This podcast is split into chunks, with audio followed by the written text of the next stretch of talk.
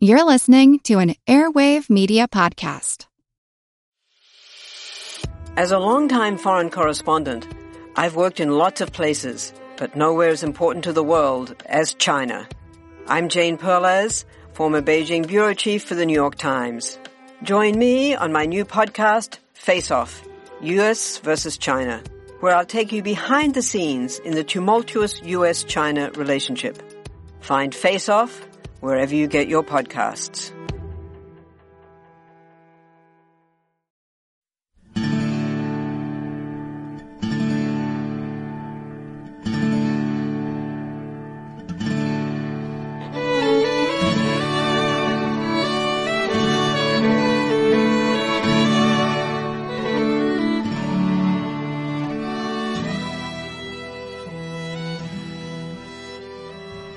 Hey everyone, thanks for downloading episode 141 of our Civil War podcast. I'm Rich. And I'm Tracy. Hello, y'all. Welcome to the podcast. In the last show, after Stonewall Jackson was given an independent command of the newly formed Valley District, he set up his headquarters in Winchester, and then he embarked on two operations that met with mixed, if not outright dubious results. First came the December 1861 outing to destroy Dam Number 5 on the Potomac River in an attempt to cripple the Chesapeake and Ohio Canal. But Jackson's success there was only temporary since the Federals had the damage repaired in a few days. Then came the miserable expedition in January 1862 against Bath and Romney in the mountainous country northwest of Winchester, a campaign marred not only by brutal weather, but also by hard feelings between Stonewall and unhappy subordinates, and between Loring's soldiers and the men of the Stonewall Brigade. After eventually receiving orders from Richmond to evacuate the newly seized Romney, Jackson had little to show to justify the expedition. The suffering endured by men and animals in the harsh wintertime conditions and the unseemly bickering that erupted immediately afterward turned the campaign and its aftermath into a debacle. For his part, Jackson was furious over what he believed had been a missed opportunity to capture all the Federals at Bath, and he subsequently attempted to court-martial Colonel William Gilham for allowing the Yankees to escape.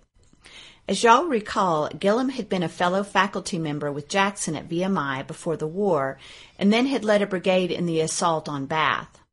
In January, after the conclusion of the Bath Romney operation, Gilham had resigned from the service and returned to his teaching position at VMI, so Jackson's charges against him weren't aggressively pursued by the Confederate War Department. But that didn't prevent and upset Gilham from firing back at Stonewall's accusations. He placed the blame for the failure at Bath on Jackson, pointing out the general's questionable decision to use the militia instead of the Stonewall Brigade in the attempt to cut off the Federals. To be fair, it seems that both Gilham's feeble attack on Bath as well as Jackson's poor judgment in deploying the militia were at fault in allowing the Federals to escape the place. In any case, Gilham's brigade had been a part of Loring's command, and after the Bath Romney expedition, nearly one fifth of Loring's force was sick during January and February, which was a major factor in the rift between Loring and Jackson, and between Loring's men and the soldiers of the Stonewall Brigade. Loring's troops came to despise Jackson's men, accusing the regiments of the Stonewall Brigade of receiving preferential treatment during the winter campaign and its aftermath that resulted in greater discomfort for Loring's troops. The matter came to a head when Jackson ordered his Stonewall Brigade, under the command of Richard Garnett, to return to winter quarters at Winchester, while instructing Loring's command to remain at Romney. In late January, there then transpired the unseemly episode with Loring's angry subordinates sending a petition to Richmond, giving vent to their discontent over, as they saw it, the rough and unfair handling of their troops by Jackson. Loring forwarded the petition through proper channels, but he also went behind Jackson's back to lobby Confederate President Jefferson Davis and Secretary of War Judah P. Benjamin to get his brigades withdrawn from Romney. The result was that Davis, through Benjamin, wasted little time in ordering Jackson to pull Loring's men back to Winchester. Stonewall was unhappy with such interference with his command, but he swiftly complied with the order. Then, however, he tendered his resignation. As he no doubt intended it would, Stonewall's resignation, sent through proper channels, had a significant shock effect on his superiors, both at Joe Johnston's headquarters and at the Confederate War Department. But Jackson showed that he was not above playing politics to get his way, and he opened a backdoor correspondence with Virginia Governor John Letcher, knowing that Letcher would bring considerable influence to bear to keep him at his, bo- at his post in command of the Valley District. And that's just what happened. Jackson then worked to formally punish Loring, and during the first week of February, he forwarded a list of charges accusing Loring of neglect of duty during the recently concluded campaign. As with Gilham, though, there was no court martial, since Jefferson Davis decided carrying the charges through wouldn't do the Army any good. The War Department did placate Jackson, though, by removing Loring from the Valley District. In fact, Loring was promoted to Major General by Jefferson Davis and transferred away from the Shenandoah. Unfortunately for Stonewall, much of Loring's command was also taken away, significantly reducing the strength of his force in the valley. After Loring's Tennessee, Georgia, and Arkansas regiments were parceled out to other commands, Jackson managed to hang on to the remaining five Virginia regiments and Lone Battalion.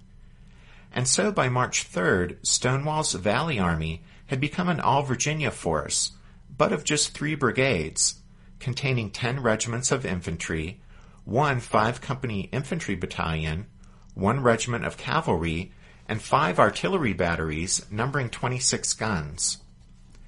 At the start of January, Jackson's command had totaled over 8,000 men, but by early March, his army had been whittled down to little more than 4,500 men to defend Winchester against an advancing Union army.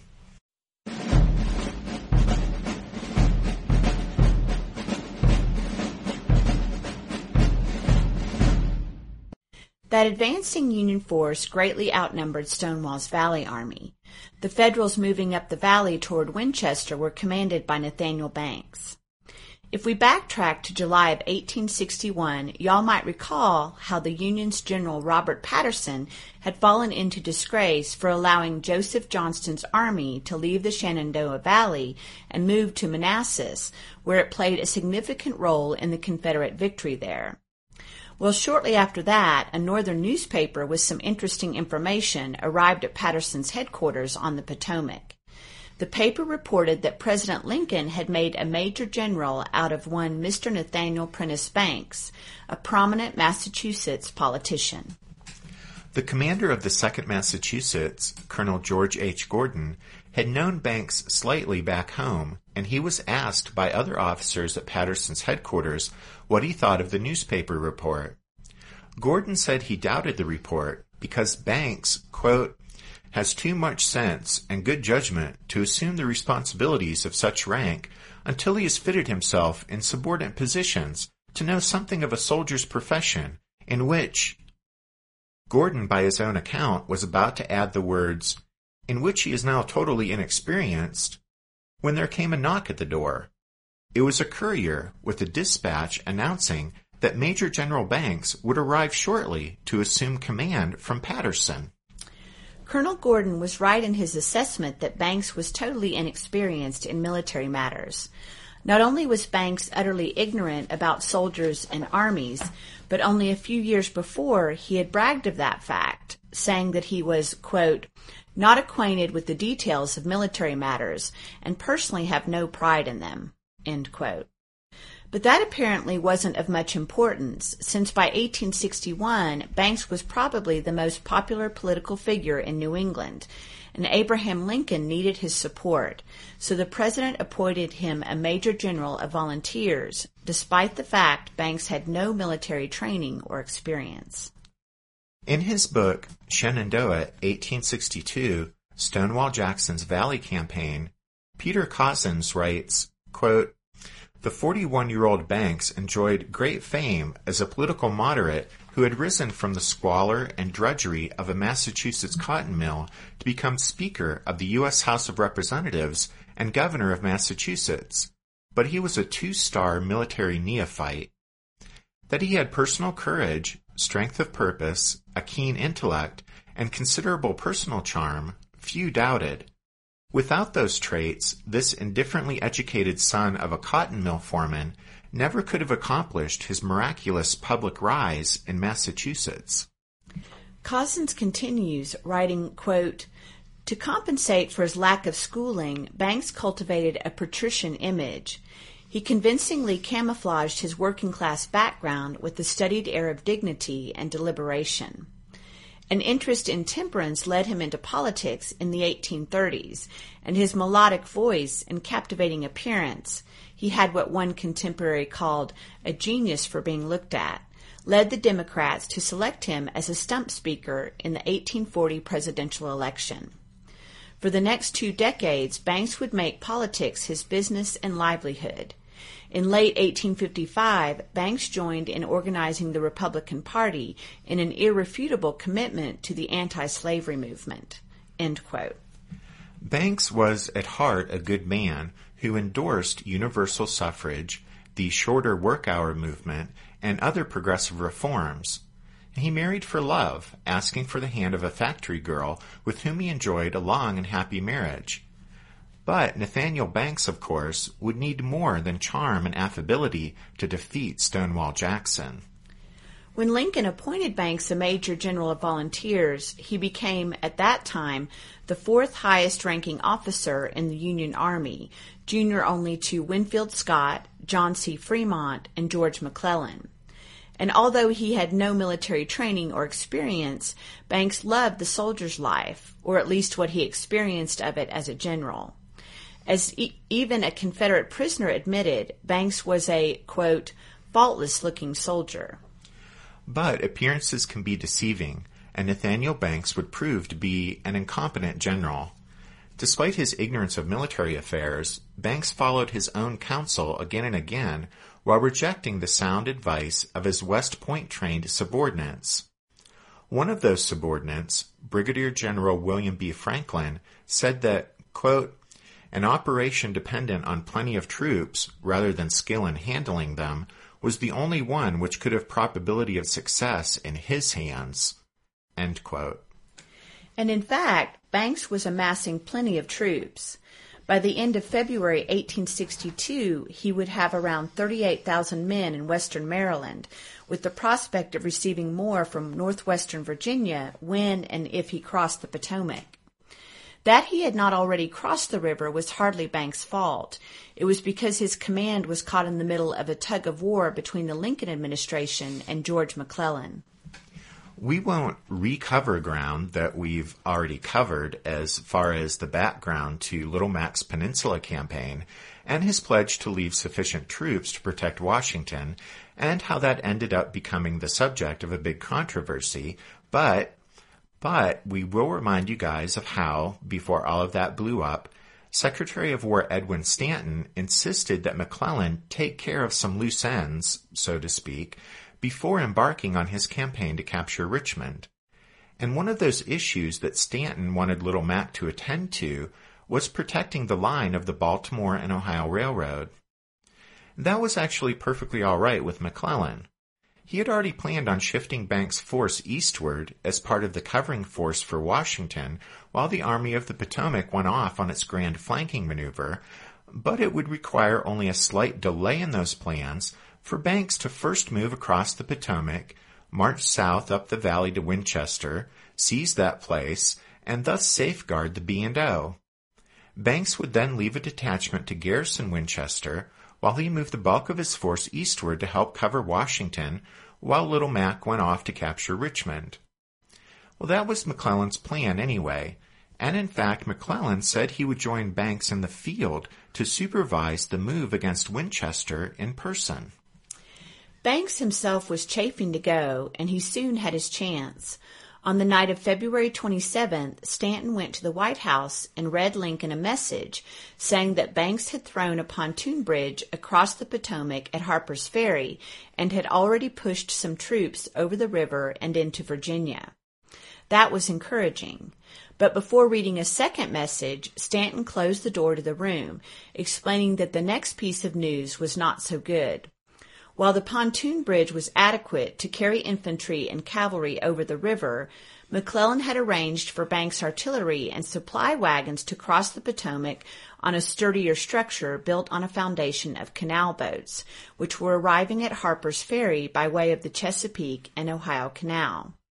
As y'all recall, the canal boats, however, wouldn't fit through the exit lock and so couldn't get into the river, and so Little Mac suspended the move against Winchester. The next day, in an exchange of telegraph messages with Washington, McClellan proposed that while moving equipment and supplies across the Potomac to build up Banks' force, Banks would, in the meantime, settle for occupying Charlestown and Bunker Hill, which were 40 miles northeast and 12 miles north of Winchester, respectively. The capture of those towns would serve as a stopgap measure to cover the rebuilding of the B&O.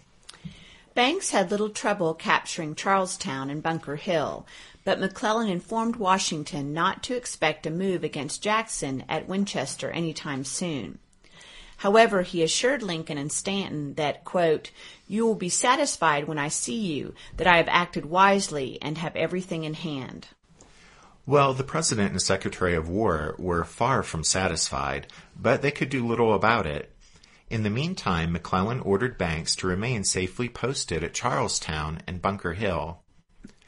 Little Mac's inertia was finally broken by the Confederates when Joe Johnston decided that his position on the Centreville Manassas line was at serious risk, and he began withdrawing southward to the Rappahannock River over the weekend of March 7th and 8th.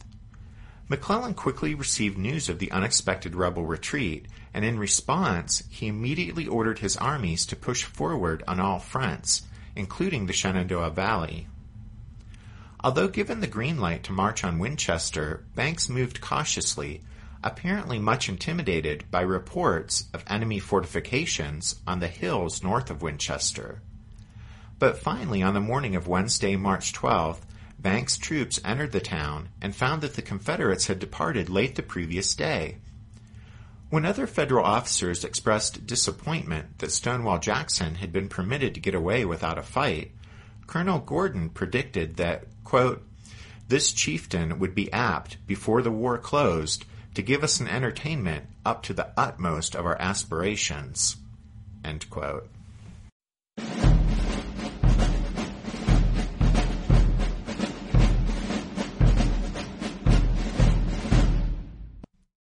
Want to learn how you can make smarter decisions with your money? Well, I've got the podcast for you. I'm Sean Pyles, and I host NerdWallet's Smart Money Podcast.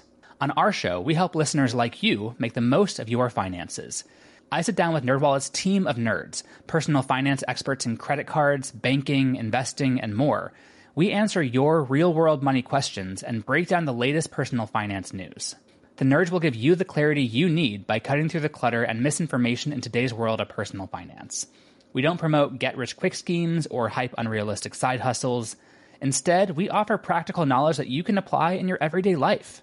You'll learn about strategies to help you build your wealth, invest wisely, shop for financial products, and plan for major life events. And you'll walk away with the confidence you need to ensure that your money is always working as hard as you are. So turn to the nerds to answer your real world money questions and get insights that can help you make the smartest financial decisions for your life. Listen to NerdWallet's Smart Money Podcast wherever you get your podcasts. Hey there, I'm Dylan Lewis, one of the hosts of Motley Fool Money. Each weekday on Motley Fool Money, we talk through the business news you need to know and the stories moving stocks on Wall Street. On weekends, we dive into the industries shaping tomorrow and host the experts, authors, and executives that understand them. Tune in for insights, a long-term perspective on investing, and of course, stock ideas. Plenty of them. To quote a listener, it pays to listen. Check us out and subscribe wherever you listen to podcasts. As with Nathaniel Banks, Colonel Gordon apparently also knew his man when it came to Stonewall Jackson, since Jackson had in fact wanted to contest the Federals' advance. Never mind that his current force was outnumbered more than eight to one by Banks' army. But on March 8th, Stonewall had asked Joe Johnston for reinforcements, and in return offered his superior the cheery prospect that, quote, a kind providence may enable us to inflict a terrible wound, Apparently Joe Johnston, in the midst of his withdrawal southward to his new line on the Rappahannock, thought Jackson's proposal was a pipe dream, for it doesn't seem he bothered to reply. Thus the orders he had issued previously to Stonewall still stood. That is, the Valley Army, while remaining west of the Blue Ridge, was to secure Johnston's left flank by preventing Banks from crossing the mountains and aiding McClellan when McClellan followed up Johnston's withdrawal, as surely Little Mac would do. In short, Jackson's orders were the same as the Union General Patterson's had been back in July 1861. But while Patterson had been tasked with keeping the Confederates in the valley, now in March 1862, Stonewall's job was to keep the Federals in the Shenandoah. On March 19th, Joe Johnston reiterated the importance of Stonewall's mission by writing, quote, It is important to keep that army in the valley and that it should not reinforce McClellan. Do try to prevent it by getting and keeping as near as prudence will permit. And Jackson had every intention of keeping Banks busy. On March 11th, as his troops were pulling out of Winchester, Stonewall assumed Banks would rush into town in hot pursuit and he planned to turn and strike the Federals in a rare night attack. But in a conference that evening with his subordinates, he discovered that his commanders were, to say the least, cool to the idea of making a surprise night attack. And besides that, the supply wagons and most of the troops had already been allowed to march too far away from Winchester to make the attack. Angered by this frustration of his plans, Jackson would turn to Surgeon Hunter McGuire, his medical director, as he was leaving Winchester, and vowed, That is the last council of war I will ever hold. And Stonewall kept his word on that. While the rebels withdrew at a leisurely pace to Mount Jackson, about 42 miles up the valley, the Federals advanced only 18 miles past Winchester to Strasburg. There, Banks stationed 9,000 men under Brigadier General James Shields. In his book on Stonewall Jackson, titled Rebel Yell, S.C. Gwynne writes that, quote, Shields was one of the more arresting personalities of the early war. Like his immediate superior, Nathaniel Banks, he was wealthy, politically powerful, and entirely self-made. Born and raised in Ireland, he sailed for America at age 16, but was shipwrecked off the coast of Scotland. He stayed in that country working as a tutor to a wealthy family. Four years later, he finally made it to New York, where he discovered that a wealthy uncle who had promised to help him had died.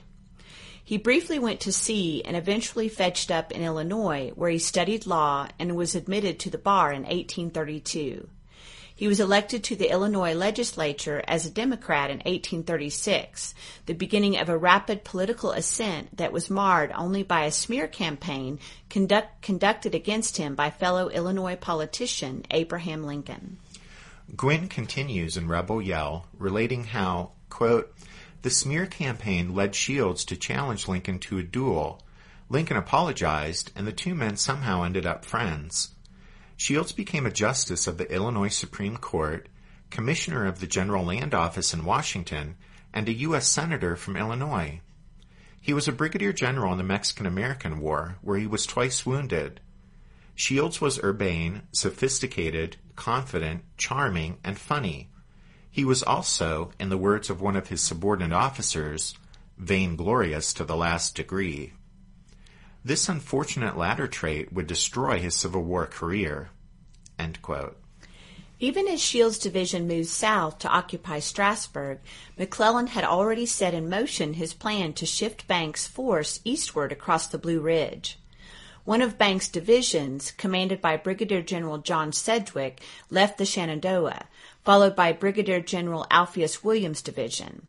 That left only Shields' division to guard the valley, but McClellan dismissed the idea that Stonewall Jackson's little force posed any credible threat, so he told Banks that a few regiments of cavalry would be enough to garrison Winchester, and a brigade of infantry would be sufficient to guard the pass through the mountains that carried the Manassas Gap Railroad. And so not even Shields' division was to stay in the valley, and on March 20th it started pulling back from Strasburg to Winchester, and then it would follow the rest of Banks' command east. Banks himself planned to leave for a visit to Washington on March 23rd. The various federal movements were observed by Confederate cavalry led by Colonel Ashby Turner, who rather nonchalantly informed Jackson on March 21st that Banks' entire force appeared to be leaving the valley. When Stonewall received Turner's message, it was instantly clear to him that the Yankees were in the process of doing precisely what he, Jackson, had been ordered to prevent. That is, the Federals were departing the valley in order to aid McClellan's drive on Richmond and end the war. Realizing the Federals were slipping away, Stonewall had his men marching north at dawn the next day, March 22nd. In his biography of Jackson, James I. Robertson Jr. writes, quote, How the men marched that day was how they always marched. It was route step, in other words, walk as you please so long as you keep up with the column. Soldiers proceeded four abreast. Many units found it easier to march in some semblance of step so as to keep the ranks moving steadily without men stumbling over the heels of one another. Each man carried his musket and equipment any way that was comfortable. Whatever rations a soldier had consisted of what he had prepared in the early morning darkness before the day's march began. Robertson continues, quote, Jackson would occasionally leave the head of the march and ride the length of the column to check on progress. Press on, press on, is all he said, but he did so with urgency. The files moved steadily forward. Men by the scores soon dropped along the way from exhaustion. Wagons fell miles behind the infantry, who soon and proudly would call themselves Jackson's foot cavalry Cleon Moore of the 2nd Virginia remembered the events of that Saturday. The head of the column moved towards Winchester. We were in high spirits. Suffice to say, we made a forced march that resulted in aching limbs, sore feet, empty stomachs. For one day and a half, we marched as only Jackson's men could march. Despite cold winds and mud, most units covered 21 miles that day.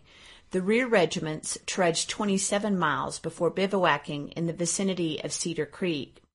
Jackson made his headquarters in Strasburg, close to the advanced elements of his little army, and true to his vow to never again hold a council of war, that night he sought the guidance of no one but God.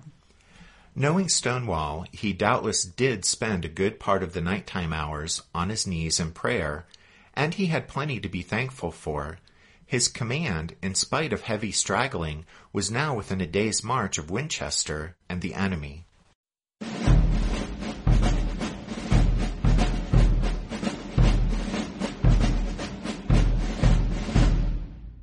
While Stonewall Jackson's infantry hastened northward, the Confederate cavalry, led by Turner Ashby, had clashed with the Federals four miles south of Winchester, in the vicinity of tiny Kernstown. On Saturday the 22nd, Ashby's little band of horsemen ran into some Union cavalry there south of Winchester. But as the rebel troopers pursued the Yankees, they ran into additional Federal cavalry, artillery, and even infantry. Ashby continued to press the fight though, and although he only had three artillery pieces with him, one of those guns struck a telling blow when a shell fragment fractured James Shields' left arm above the elbow. The feisty Shields was furious that he'd been wounded in a mere skirmish, but as he, as he was removed from the field in an ambulance and evacuated to Winchester, he was forced to turn command of the ongoing skirmish and of the division over to his senior brigade commander, Colonel Nathan Kimball. Little is known of Kimball's early life. In fact, it's not known for certain whether he was born in 1822 or 1823. It is known that Kimball, from Indiana, had attempted to make a living as a teacher and a farmer before opting to study medicine in 1843. He left his practice in 1846 in order to serve in the Mexican War, where he captained a company of Hoosiers during the desperate combat at the Battle of Buena Vista.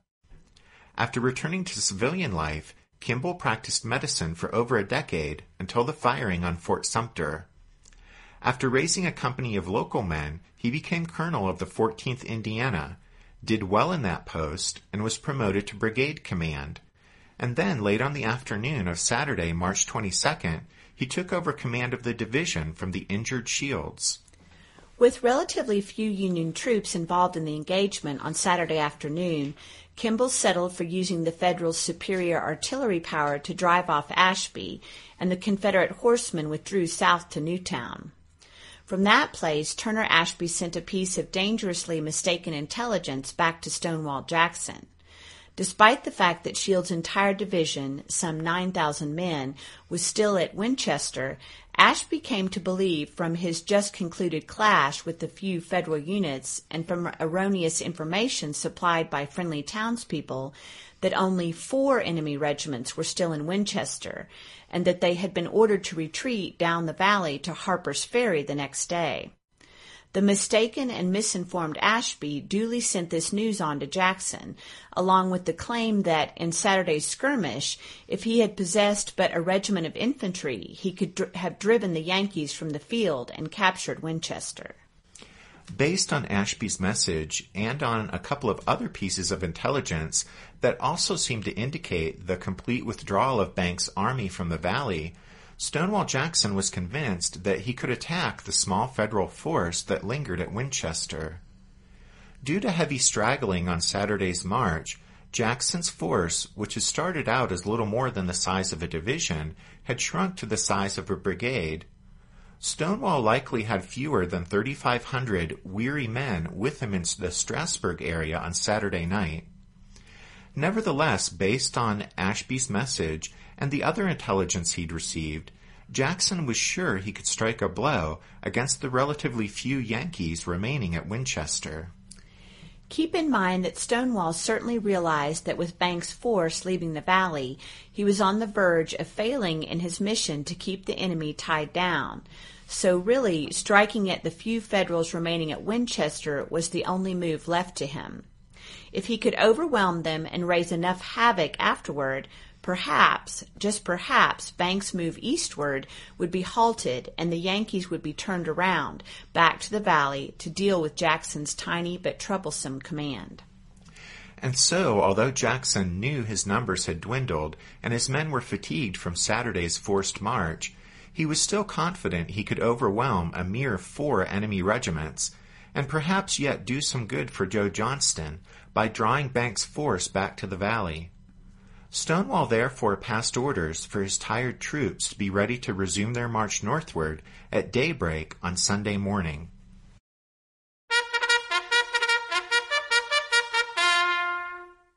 That means it's time for this episode's book recommendation.